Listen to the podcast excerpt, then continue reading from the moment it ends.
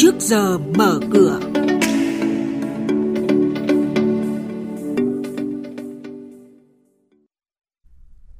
Thưa quý vị và các bạn, chuyên mục trước mở giờ giờ mở cửa hôm nay chúng tôi sẽ chuyển đến quý vị và các bạn những nội dung sau. Ngân hàng nhà nước sẽ thúc đẩy tín dụng xanh trong thời gian tới. Thị trường chứng khoán Việt Nam đóng cửa tháng 11 với diễn biến khả quan, chấm dứt chuỗi 3 tháng giảm điểm liên tiếp.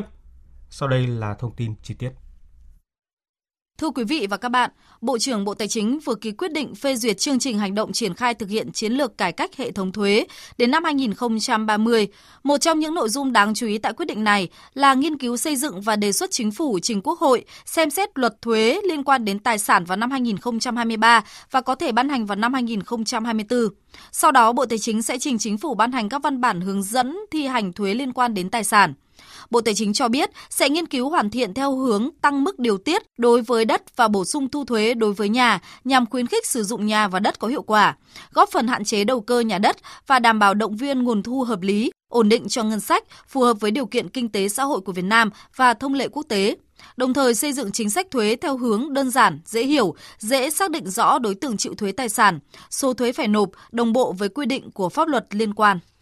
Hiện nay, Việt Nam có 40 tổ chức tài chính ngân hàng cấp tín dụng xanh và đến hết tháng 10 năm nay, vốn tín dụng xanh chiếm hơn 4% tổng vốn cho vay của các tổ chức tín dụng. Khảo sát của Ngân hàng Nhà nước tại 21 tổ chức quốc tế có hoạt động tài trợ xanh tại Việt Nam cũng ghi nhận 95% có kế hoạch tài trợ xanh trong thời gian tới.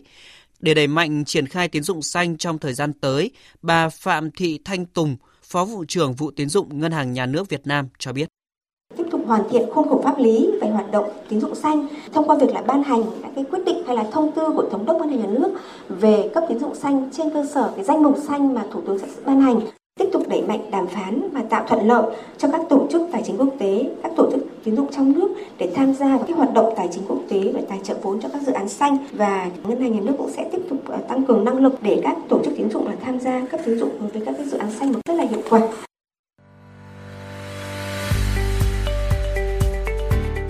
Quý vị và các bạn đang nghe chuyên mục Trước giờ mở cửa. Thông tin kinh tế vĩ mô, diễn biến thị trường chứng khoán, hoạt động doanh nghiệp niêm yết. Trao đổi nhận định của các chuyên gia với góc nhìn chuyên sâu, cơ hội đầu tư trên thị trường chứng khoán được cập nhật nhanh trong Trước giờ mở cửa.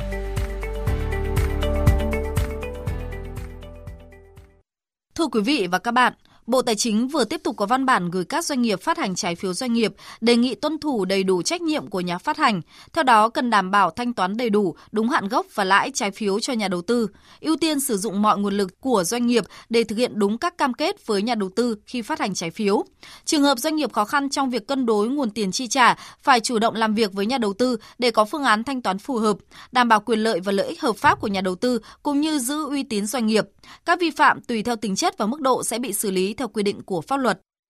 Theo thống kê, có 16 doanh nghiệp niêm yết thông báo chốt quyền cổ tức và trả cổ phiếu trong tuần này. Trong đó có 15 doanh nghiệp trả cổ tức bằng tiền mặt, một doanh nghiệp trả cổ tức bằng cổ phiếu.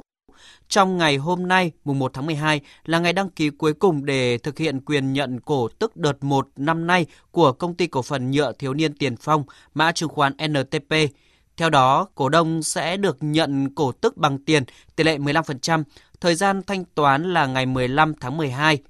Trước đó, Đại hội đồng cổ đông thường niên năm 2022 của Nhựa Tiền Phong đã thông qua kế hoạch trả cổ tức năm nay với tỷ lệ 20% bằng tiền mặt.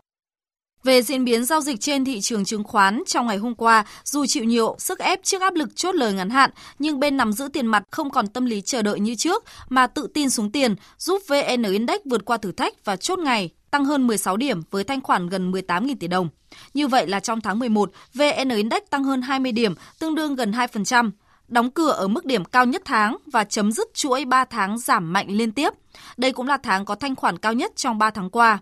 Với kết quả đóng cửa hôm qua, thị trường chứng khoán nước ta sẽ mở cửa giao dịch sáng nay với VN Index khởi động từ 1.048,42 điểm, HN Index bắt đầu từ 208,79 điểm, còn Upcom Index là 70,87 điểm.